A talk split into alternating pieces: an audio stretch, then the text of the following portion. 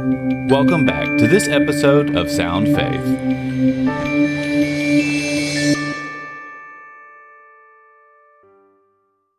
Well, good morning, everyone. This is going to be the first uh, in a series of sermons that we're going to be doing by uh, video.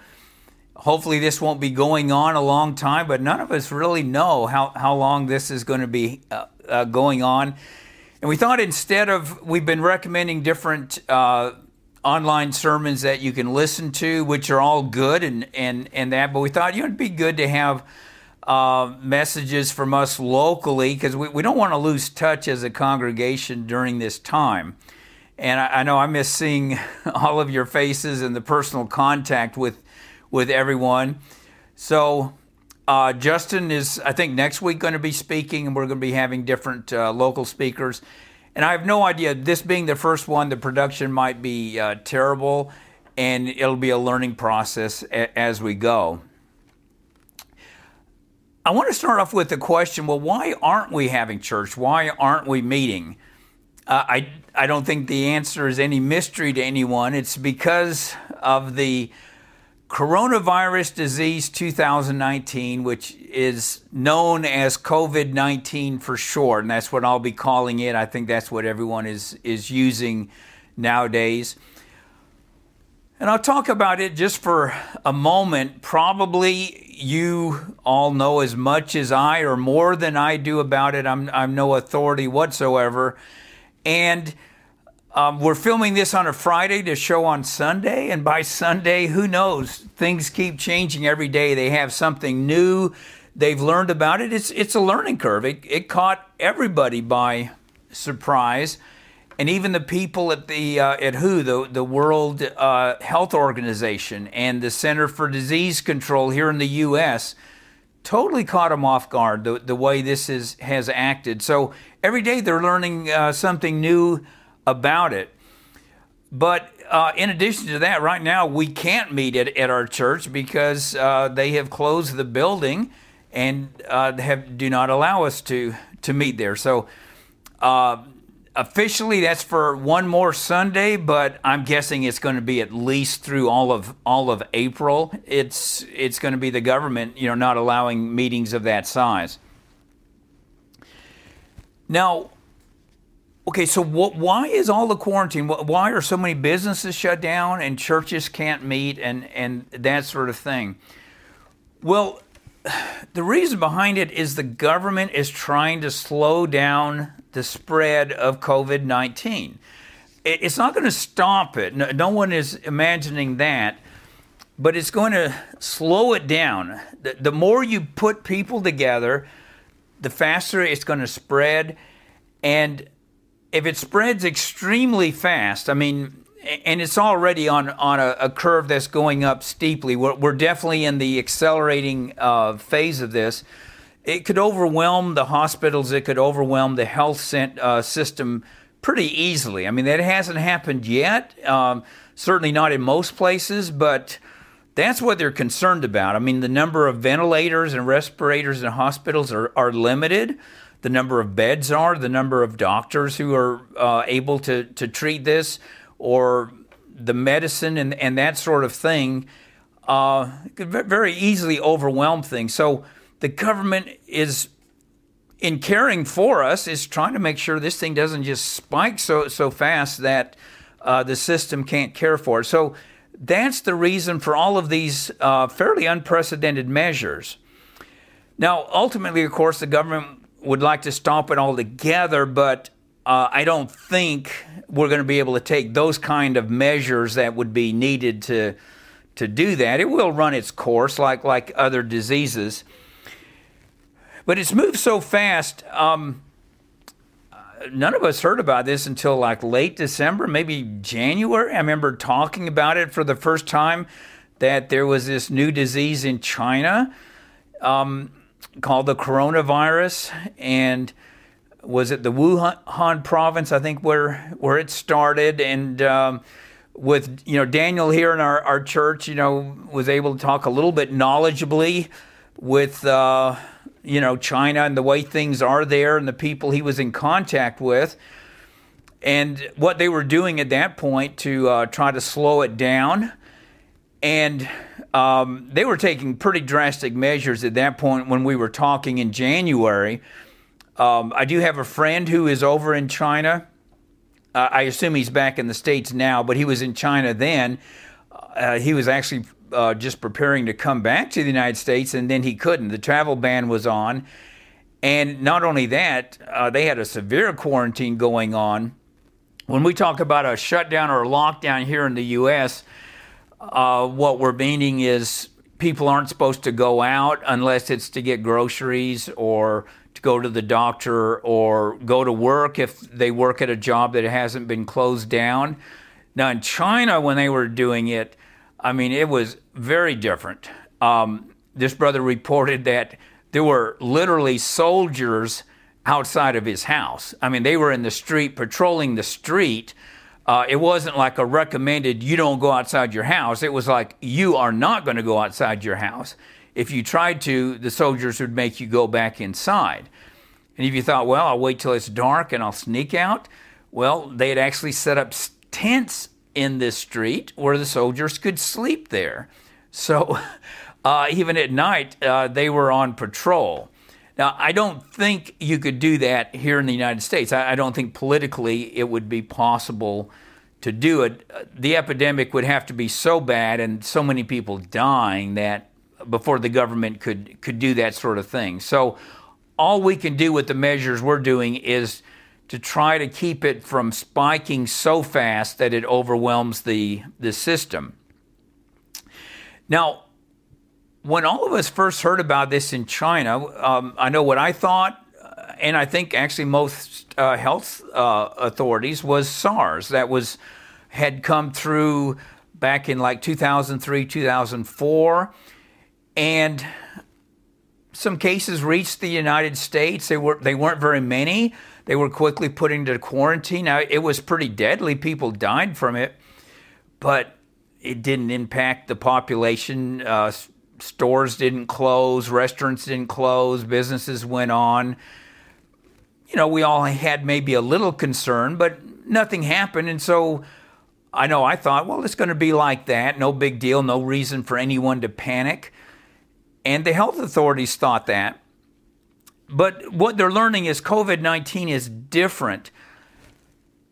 Uh, SARS did not spread efficiently. That's the, the term that they they use. It, it wasn't something that just quickly spread, and it pretty much only spread from people who already had symptoms. They clearly had this, and then they could spread it to, to other people. And they thought that COVID 19 was going to be the same way, and what they have found out, it's different. It spreads efficiently. And what has made it so bad, why it has spread so fast across the world in just a few months, is that it can be spread by people who don't have any symptoms. See, SARS was uh, mostly different from that. So, with COVID 19, there are two groups of people without symptoms who, who have the disease. Okay, one of them are people, the term is pre symptomatic, if I can say that. Um, they have it, they're going to have symptoms, they're going to have, you know, fever, they're going to be in bed sick with it but that hasn't happened yet. And they're spreading it before they even know they have it. Okay, so you have that group of people. And then another group, for some reason, there are a number of people um, who get uh, COVID 19, never come down with any major symptoms. They, they don't even know they have it unless for some reason they get tested because they're part of a group uh, where it spread or something like that. But most people aren't going to get tested. They would have no reason to.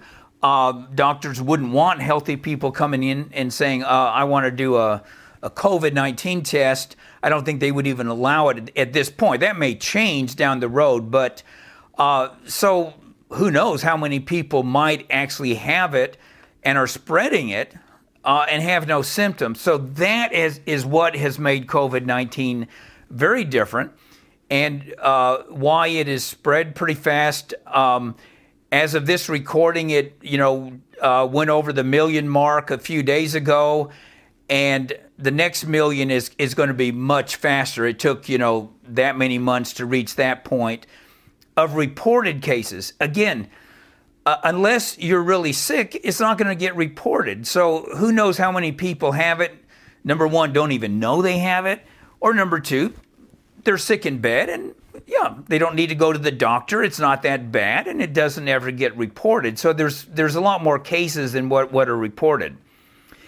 Now, uh, as I said, we're not going to be able to do what China does uh, unless things got really, really bad, and then politically you could do that. But I mean, the government would be really, really slow. I mean, what we're seeing now is unprecedented. Uh, I'll be 70 in 10 days, and there has never been anything like this in my lifetime here in the United States. There have been in, in other countries, but where jobs were shut down, the schools were just permanently closed for the rest of the school year, colleges closed. Uh, I have not seen this in, in, in, my lifetime. There have been some flu epidemics, some things like, like that. There was SARS, but never this kind of response. So this is all new to to uh, to all of us. Um, I think we can be happy uh, that blessedly uh, COVID 19 isn't an extremely deadly disease. I mean, it has killed, I don't know what, I think 50 something thousand people across the, the world. I think 7,000 people here in the United States, um, or 6,000. That's not huge by the measures of, of other epidemics. Um, so even though over a million people have caught this, thankfully you don't have 100,000 people dead or, or anything like, like that. But still, a lot of people have died. It's not something to fool around with. And things could change for the worse. Uh, y- you never know. Uh, viruses can change as, as it uh, progresses. So that's why the government has taken these measures, why this unprecedented thing of churches not meeting. So I probably haven't told you anything new, but just, you know, to put this all in the setting of this message, if someone is somehow looking at this a year from now, for some reason it's out there circulating and they're wondering, what is this guy even talking about? Um, th- that's the reason we're, we're meeting by, by video. Uh, and this message is being videotaped rather than being given live to you. I do want to talk a few minutes. This isn't going to be a long message, but just what is the proper Christian response? What do we do when something like this happens? Um, maybe it'll never happen again. It probably won't in my lifetime, and it may not in your lifetime. But it could. I mean, some people are saying maybe we're going to be seeing pandemics more consistently now. Who knows? I mean, with the world with so much global travel and commerce now, diseases spread a lot quicker. So this might be something every 10 years is, is going to happen. I don't personally think so, but I mean, nobody knows. But how should we respond when the government says, all right, we don't want churches meeting? Uh, we don't want any meetings above 10 people, or they may come down to we don't want any meetings at all, period. You know, just stay with your family. Don't go out except to get groceries and then go, go right back in. Well, there are several scriptures that, that come into play. The first one is, uh, and, and these are principles that we should all all Christians should know that it's it's second nature, and I think for the most part we have. I mean, there wasn't this big discussion among the, the leaders of the church or the people of the church. Uh, what should we do? I, I, think we automatically knew what the scriptural principles were, but just to review them, I, I think it's a good idea. And and the first one that comes to mind is Romans 13. Uh, we obey Caesar unless Caesar commands us to do something that would cause us to directly violate one of Jesus' commandments. In other words, Jesus is the ultimate ruler. He gives us commands, we obey his commandments. But now, one of his commands, um, given through the apostles, who he, who he authorized, he and the Holy Spirit, are that we obey the government. So, unless the government tells us to do something that is going to cause us to disobey Jesus, then that is obeying God. Obeying Caesar is obeying God when Caesar tells us to do something. As Christians, we should be even more conscientious than the world. If the government has said this, oh, wait a minute. The Bible says that Caesar is God's minister. And I'll just read to you. It's Romans 13. This is from the New King James. It says, Let every soul be subject to the governing authorities, for there is no authority except from God, and the authorities that exist are appointed by God. Therefore, whoever resists the authority resists the ordinance of God, and those who resist will bring judgment on themselves. For rulers are not a terror to good works, but to evil. Do you want to be unafraid of the authority? Do what is good, and you will have praise from the same. For he is God's minister to you for good. But if you do evil, be afraid, for he does not bear the sword in vain. For he is God's minister, an avenger to execute wrath on him who practices evil. Therefore, you must be subject, not only because of wrath, but also for conscience sake. For because of this, you also pay taxes, for they are God's ministers attending continually to this very thing. So, Caesar has spoken on this here in Pennsylvania, uh, in our county. Um, we're under, I forget the exact term, I think lockdown. Um, we are not supposed to go out from our houses except to work, except to get gro- groceries, except for medical uh, things like that. So it's nothing like the shutdown in, in uh, China. Uh, lockdown isn't really a maybe the best description. I think it's the word that they're using. A stay at home order, maybe, is a, is a better term. Um, now, there is an exemption here in Pennsylvania right now for churches to have meetings of 10 people or, or, or less, that, that we can do that. Of course, our, our church as a whole is more than 10 people, but we can meet two families together. That's normally not going to be over 10. I don't know if the 10 is counting little children and, and that sort of thing. Um, but we're going to obey this as a congregation because this is a lawful order of Caesar, and it's for a good reason. I mean, he's our minister for good. I mean, if Caesar wasn't giving these laws, well, people, I mean, restaurants would be open um, some might be conscientious and say, man, we don't want to spread this.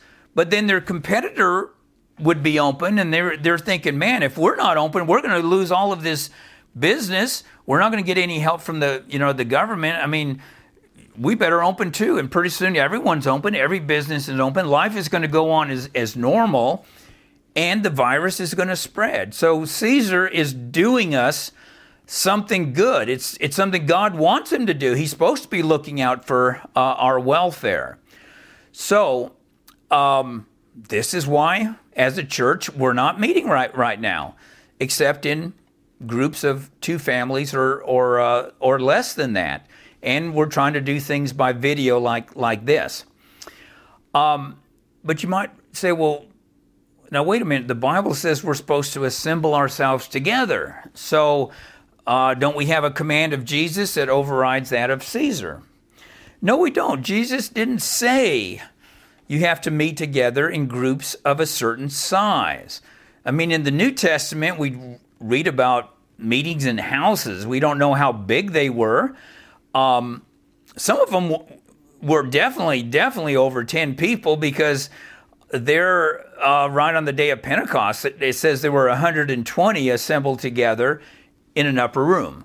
So, under Caesar's law right now, they wouldn't have been allowed to uh, to do that. But there was no law forbidding that, you know, at that moment. So they were doing something perfectly lawful. Um, there would be no reason for us to meet in groups of, of that size. This thing came up once in the early church. It probably came up a number of times, but um, persecution was very sporadic. When it was really bad, of course, Christians met in small groups just to escape detection. Uh, it would have been dangerous to meet openly. But the persecution in the early centuries was very sporadic. Uh, a lot of people have this notion that the Christians met all the time underground. And in fact, one of the myths is uh, the Christians met in the catacombs. I mean, I heard that all my life as a, as a boy growing up and as a young man. And, and that's total nonsense. I mean, the catacombs were never a meeting place until persecution was all over with. And, and I'll ex- explain that in, in a moment.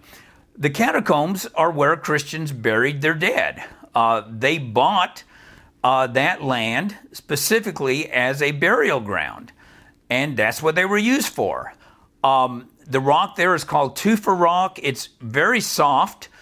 Um, you can dig out, um, you can go down and dig out these passageways, which they did. They made this maze, this labyrinth of passages, not to hide from the authorities or anything, but just to have places to bury uh, the dead. And then they carved out little niches in the wall um, where they, they put the bar- bodies kind of cramped up.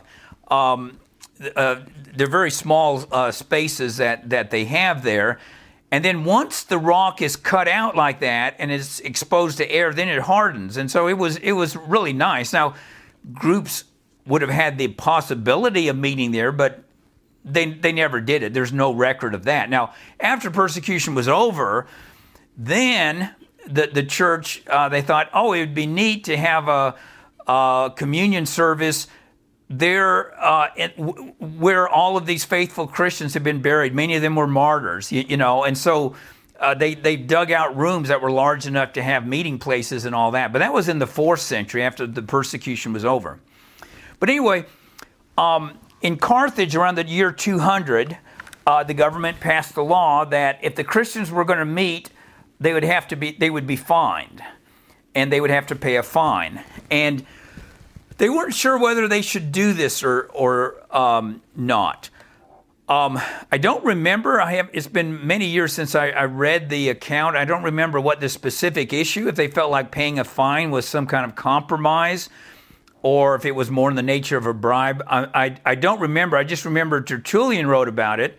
Uh, he was against paying anything uh, to meet, uh, which meant then they couldn't lawfully meet. Uh, I guess they're in Carthage, which was a big city. There had not been persecution there for a while, and they were meeting in larger assemblies.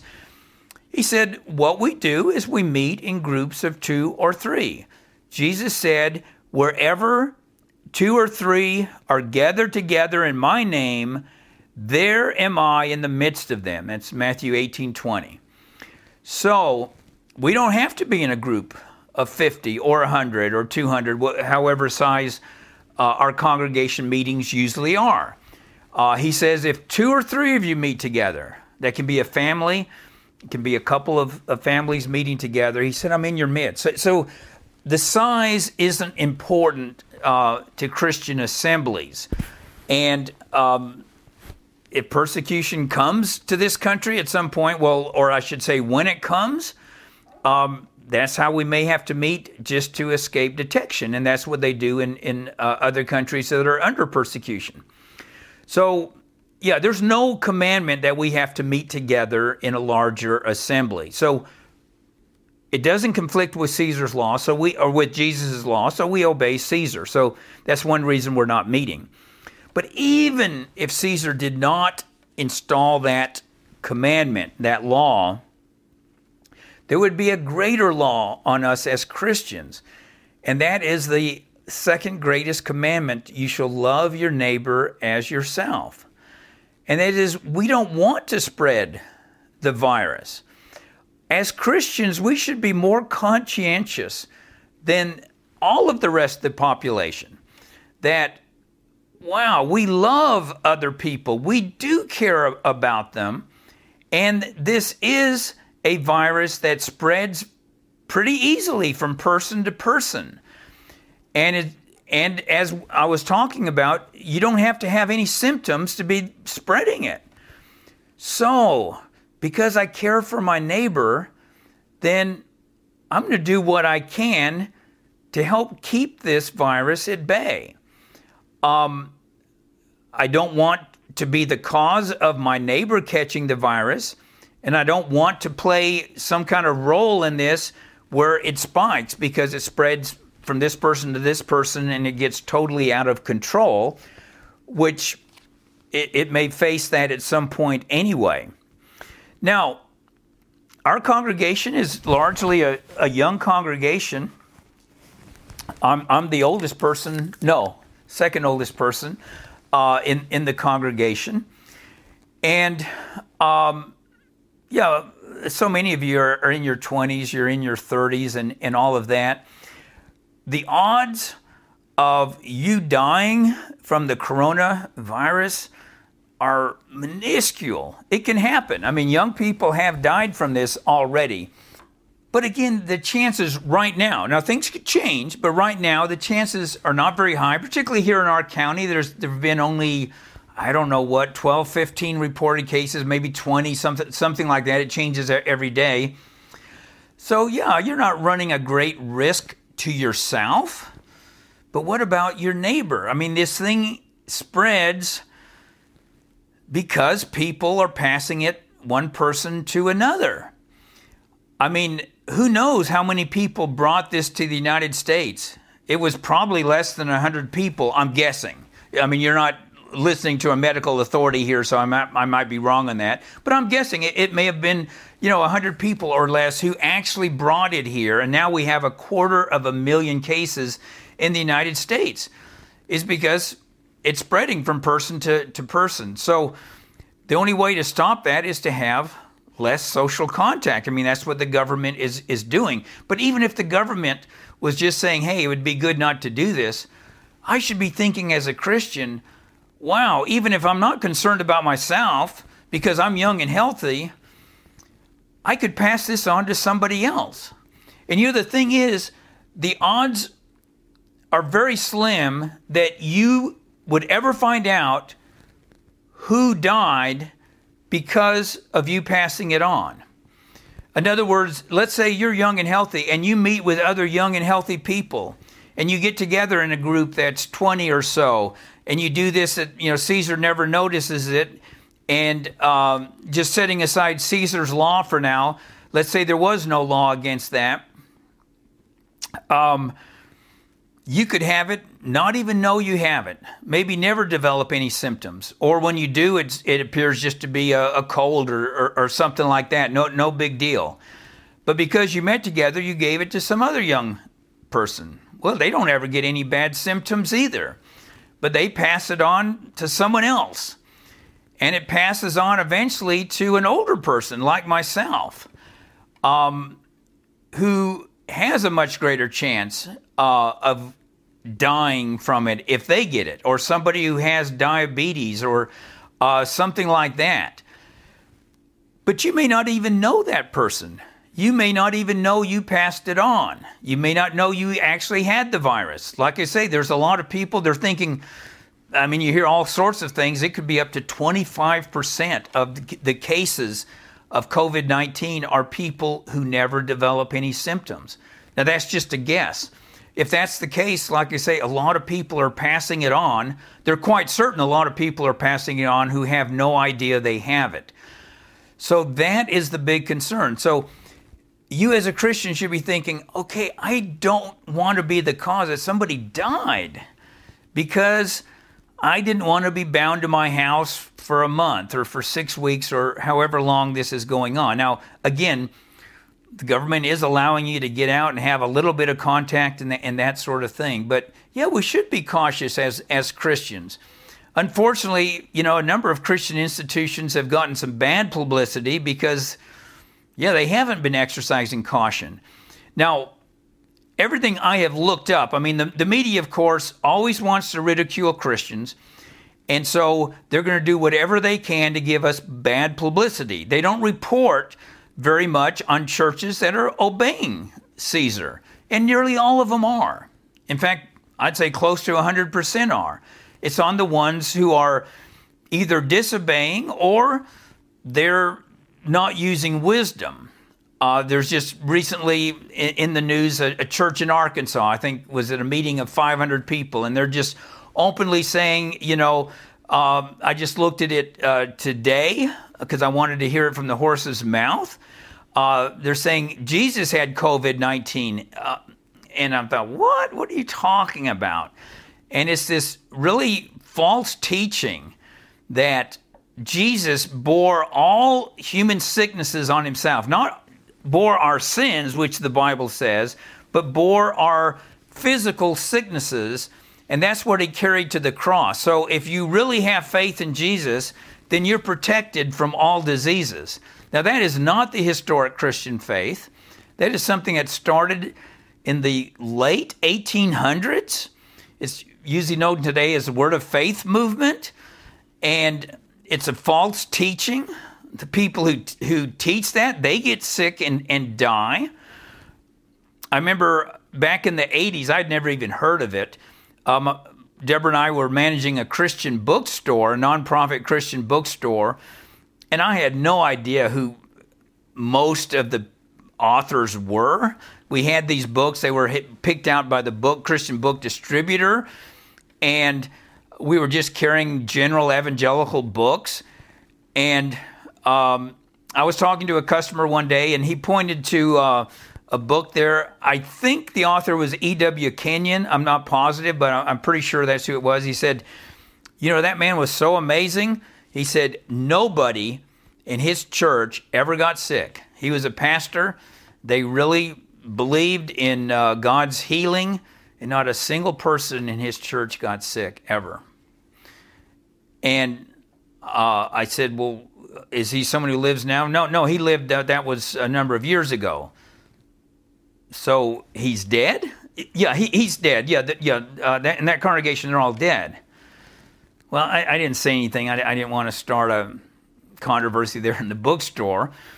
But I thought, well, that's total nonsense. If he's dead, he died of a disease. It's a total myth that people died. I used to believe that, oh, you got old and you just died because you were old, you know.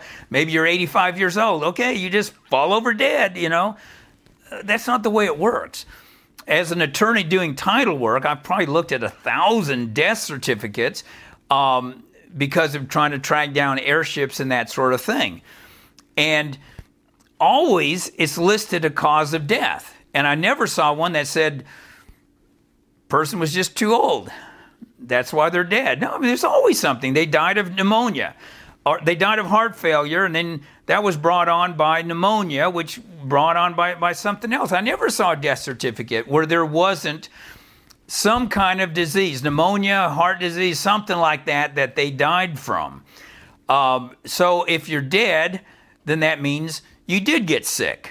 And so that's a total false teaching. And people who belong to the Word of Faith movement and go to those churches, uh, they certainly have not been able to show any statistics that, oh, those people live longer than anyone else, or that uh, they have uh, fewer, you know, diseases or that sort of thing. One of the things they do is to, to deny disease, like people in that church.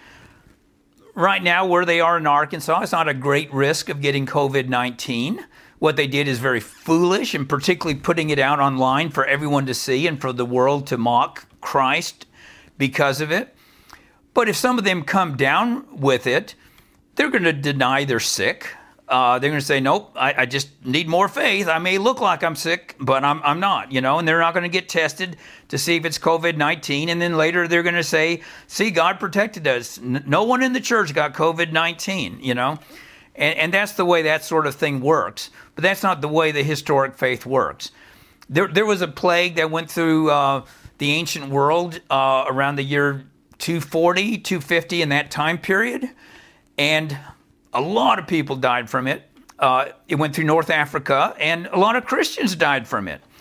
And some of them thought, why should we die? We, we, we shouldn't. We should be protected as a Christian. And, and Cyprian said he was a bishop there in, in Carthage at that point.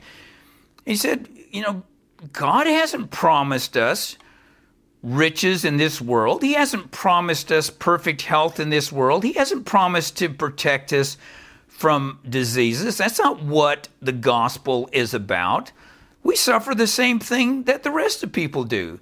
If there's a famine that goes through, Christians suffer the, the same as other people. If a plague goes through, Christians suffer like everyone else. That's not what the gospel is about. Not that God can't do miraculous healings. I mean, miraculous healings did happen back then. Prayers were answered. So why we pray for sick people today. But there's no promise we're not going to get sick uh, if we're a Christian. That's nothing in the Sermon on the Mount or anything that Jesus said. And he pointed out there's a good reason why it's that way. If Christians didn't get sick while everyone else did, well, then everyone would want to be a Christian. You'd have all of these fake Christians. We would call them today rice Christians. Yeah, Christians who, hey, I want to be a Christian because I, I want to avoid the plague. Well, it doesn't work that way. We're going to have suffering in this life. In fact, as a Christian, uh, we should expect to have more suffering than the world, not not less suffering. So that's not how it how it works. Okay, now so I've mentioned Caesar's law. I've mentioned loving our neighbor. And that's why, particularly if you're young, you need to think about other people. Yeah, the danger to you is not great. That is the danger of you dying or you even going to the hospital. But you're spreading it to other people. The danger is fairly great that you will do that or that you'll be one link in the chain that eventually reaches somebody else. But that someone will be in the hospital because of that that you formed a link in the chain and that's what we don't want to conscious we want to try to avoid that even if there was no law saying what we should do okay the third and final reason i want to talk about is as christians we do not put god to the test in other words if one of us comes down with covid-19 we're going to pray about it as a church we're going to believe god can heal that person we also believe God can protect us. I pray throughout the day that none of us in our church will come down with the virus. And I definitely believe God can protect us from that. I pray for my family. I, I, pray for myself and my and my wife. But there's no promise that none of us will, will come down with it. Now, it does not show faith in God and it does not please God if we say, I'm going to just take this thing lightly. I believe if I get sick that God can heal me. And so I'm going to put myself in harm's way and then pray to God. I'm going to do like what those people in that video were, were doing. Now, I will say the pastor said there is no law there in Arkansas at that, at that point in time forbidding that. He said, if the government forbids it, then we will not do it. We will obey Caesar. Uh, so, I, like I say, I'm not aware of any church that has said we are going to disobey Caesar. They're disobeying advice from the government, recommendations, but not a specific law.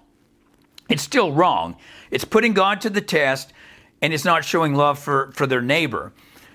Um, and I think one reason we read about the second temptation that, that Jesus had uh, after he had fasted for 40 days and was tempted for 40 days, then at the end, Satan appears to him and gives him three tests. The second one was uh, go up to the pinnacle of the temple. It says he took him there and jump off. If you're really the Son of God, then jump off. God's angels will catch you and protect you.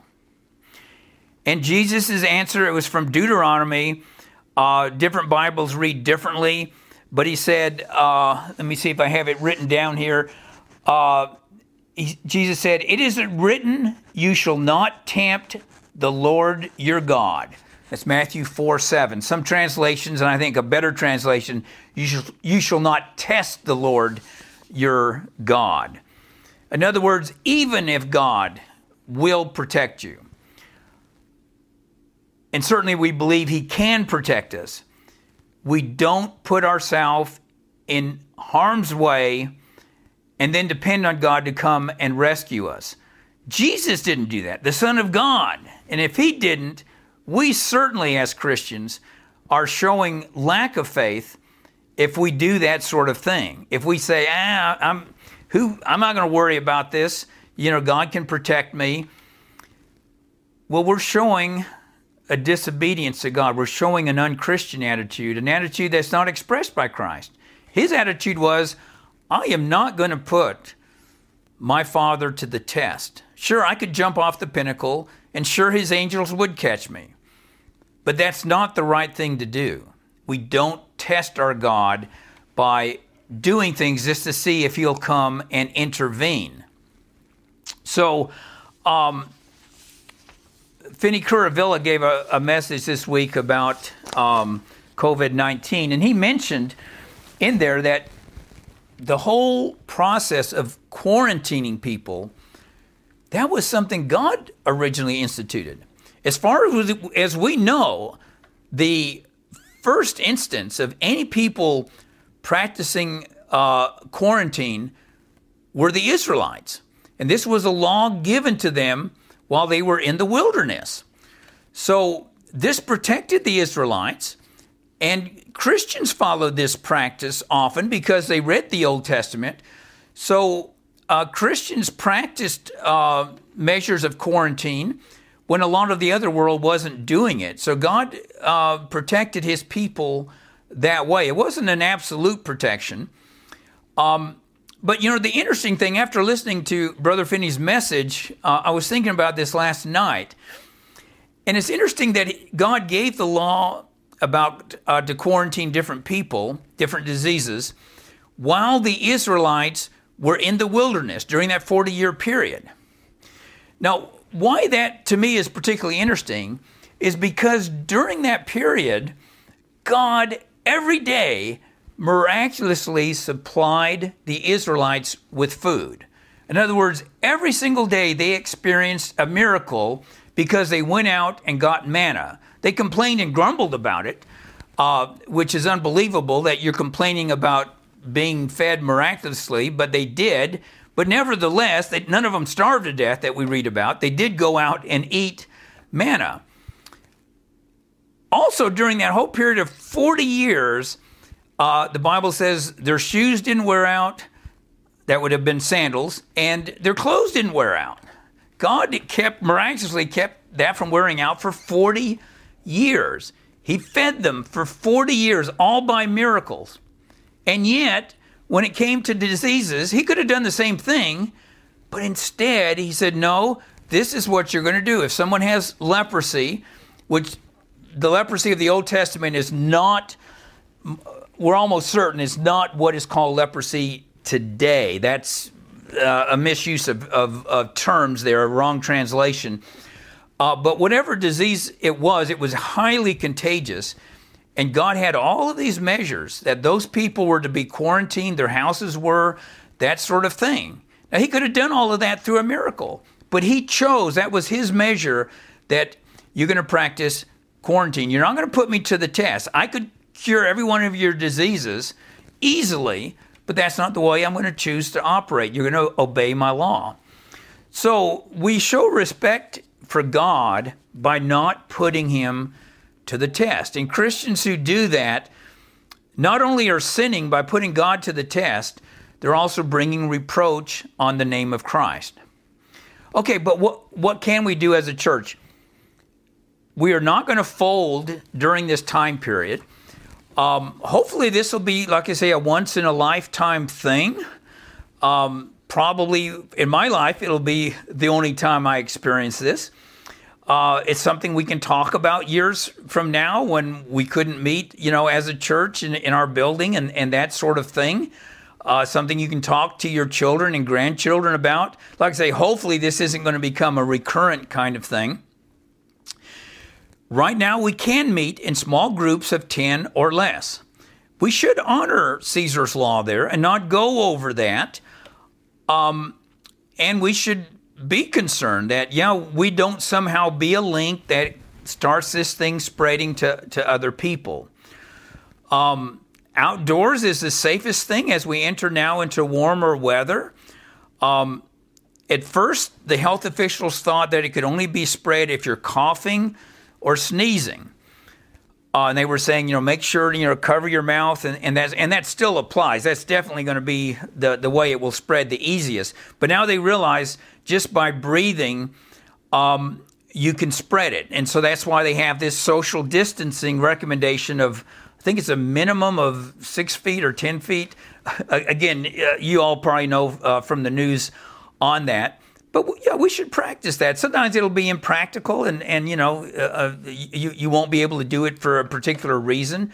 But yeah, let's try to practice that. We don't want to be either putting God to the test, showing lack of love for our neighbor, or disobeying Caesar. Now, Caesar doesn't command the social distancing; just strongly recommends it at this point in time.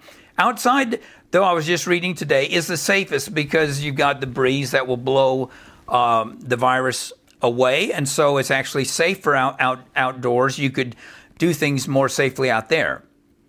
Um, I think the plan is every Sunday we'll have a message like like this. So um, we are going to be able to uh, hear our brothers from our church teaching uh, each Sunday. And we've been being blessed by Daniel's Sunday schools that he's been doing. Um, hopefully, he'll still be able to to do that. He might not be able to put the same amount of time. If you don't realize that the the ones that he has been doing, you're talking about days of work to do that sort of uh, of thing. It looks easy when you're watching it, but it, it takes a lot of time doing video editing. Um, we can hopefully do more things by video conferencing. A lot of churches across the United States are, are doing this. Not just big ones. I mean, little ones. The, you know, the ones there in Boston that a lot of us listen to their messages. That's what they're doing right now. Um, there's different software, free software to use, and and uh, I know one of the churches is using uh, one, and another one is using a totally different one. Uh, the one I'm familiar with is Zoom. The reason I'm familiar with it is that we do our Sattler uh, Sattler College, the board meetings uh, are done by Zoom. It's usually about seven of us there present, and it's really neat that now I'm sitting in front of my laptop. The others are either sitting in front of a laptop or in front of a uh, uh, desktop that has a, a camera and, and, a microphone, and we can actually see each other live. So we can have a discussion, and just like in any other group discussion, if one person starts talking, I mean, you don't interrupt them, and the screen lights up and you can see who it is who's talking, and it, it even zooms in on them at, at, at some point. I, I, don't even know how all, all of that works. For me, it's just, I'm just looking and it's all automatic. I'm not the one hosting the, the meeting. But it, it it's pretty neat. And then uh, when they get through, someone else, you know, can just start talking and, and just like in a live conversation. So I would encourage everyone, um, if there's a software you know of that you think would be better than Zoom, uh, let the leaders know. But if not, download it right now. We had a brothers meeting, I guess, was it this week or was it last week, uh, using Zoom. It, it, it didn't go the best. It was still, I thought, you know, fairly successful. Um, but uh, um, a lot had not downloaded Zoom onto their uh, laptop. It was kind of a last minute kind of uh, decision to go with it, and we weren't sure even up to the last moment if if we were still going to do it or not. And so when we started, a lot did not have Zoom on their uh, phone or on their laptop or, or, whatever. So we had to wait for this person to download it and, and get on, and then somebody else, and then uh, that sort of thing. So what we need to do is do it right now. I mean, you just go online Zoom is the name of it. Uh, Zoom video conferencing. You could Google that in, and it'll take you to the site. It's free. Um, if you don't have a laptop, the laptop works best because you have a bigger screen. But it works on a phone. It's just the squares are smaller. Um, but the audio and all that's you know is still there. It's a free app. You know, put it on your phone. And so if we start doing this more, everyone will already be be set up, and then I think from that one experience, we know a little bit now about sending out an invitation. That's how we do it with Sattler. I get an email, an invitation at such at nine o'clock. There's going to be a Zoom meeting, and so usually five minutes before nine, I click on the link and I go there and maybe there's one person there, or there's even a blank screen sometimes, and I just wait. And then at some point, uh, Finny comes on, or somebody else, and then this person, and then pretty soon we're all there, and you you can see everyone. So it really does work good, and so we're blessed to live in a time that with free technology, yeah, we can meet together and, and talk uh, that way. Um, We've been staying in touch with WhatsApp. Uh, I'm glad we we had all of these chats set up long ago as a church. They've really proved handy to, to be in touch with one another.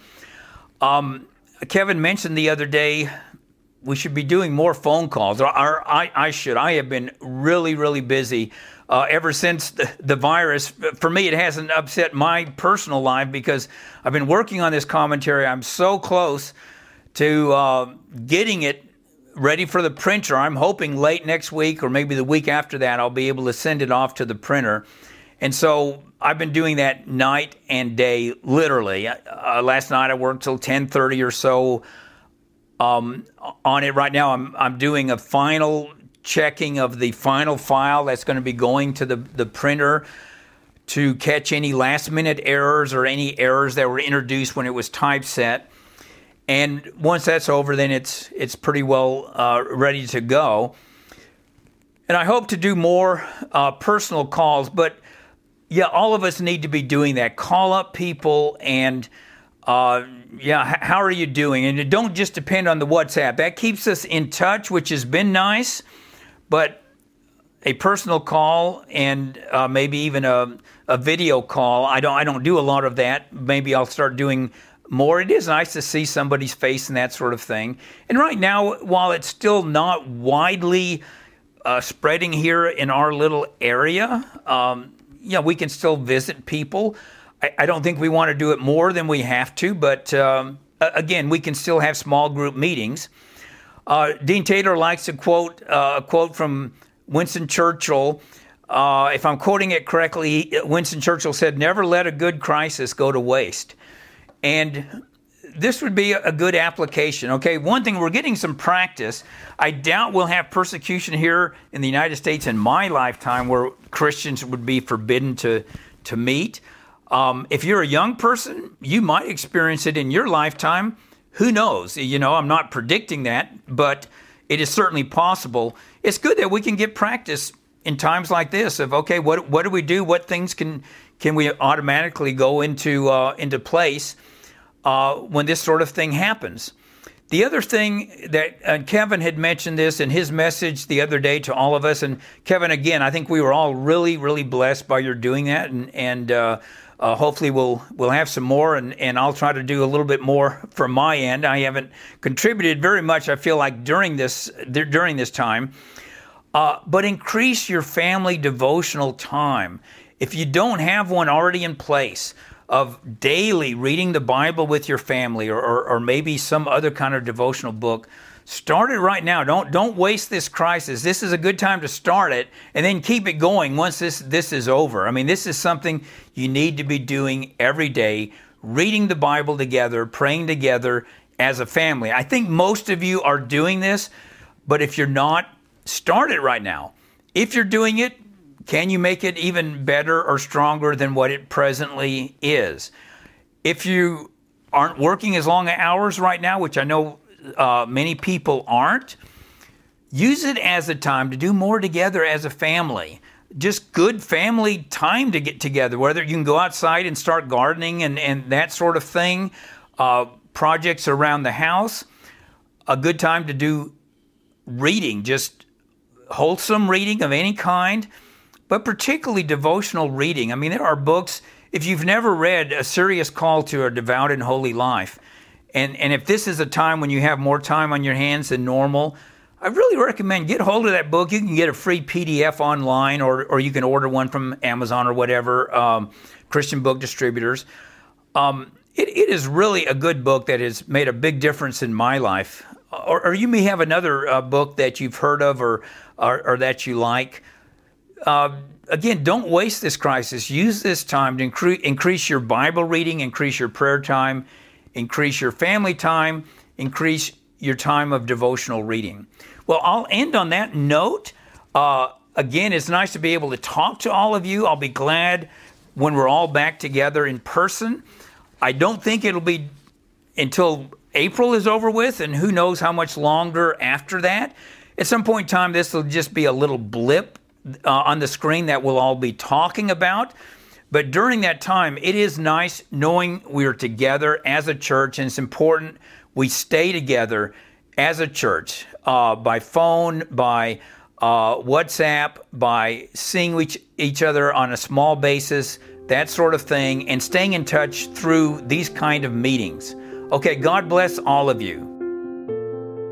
We thank you for joining us in this episode. For more information about Sound Faith, to read our blog, donate, or to see videos of the conversations that you hear in this podcast, visit our website at soundfaith.org. We love to hear from our audience, so leave your feedback in the comments for this podcast or send us a message directly through our Facebook page. Thank you again for listening, and we will be back next week with another episode of Sound Faith.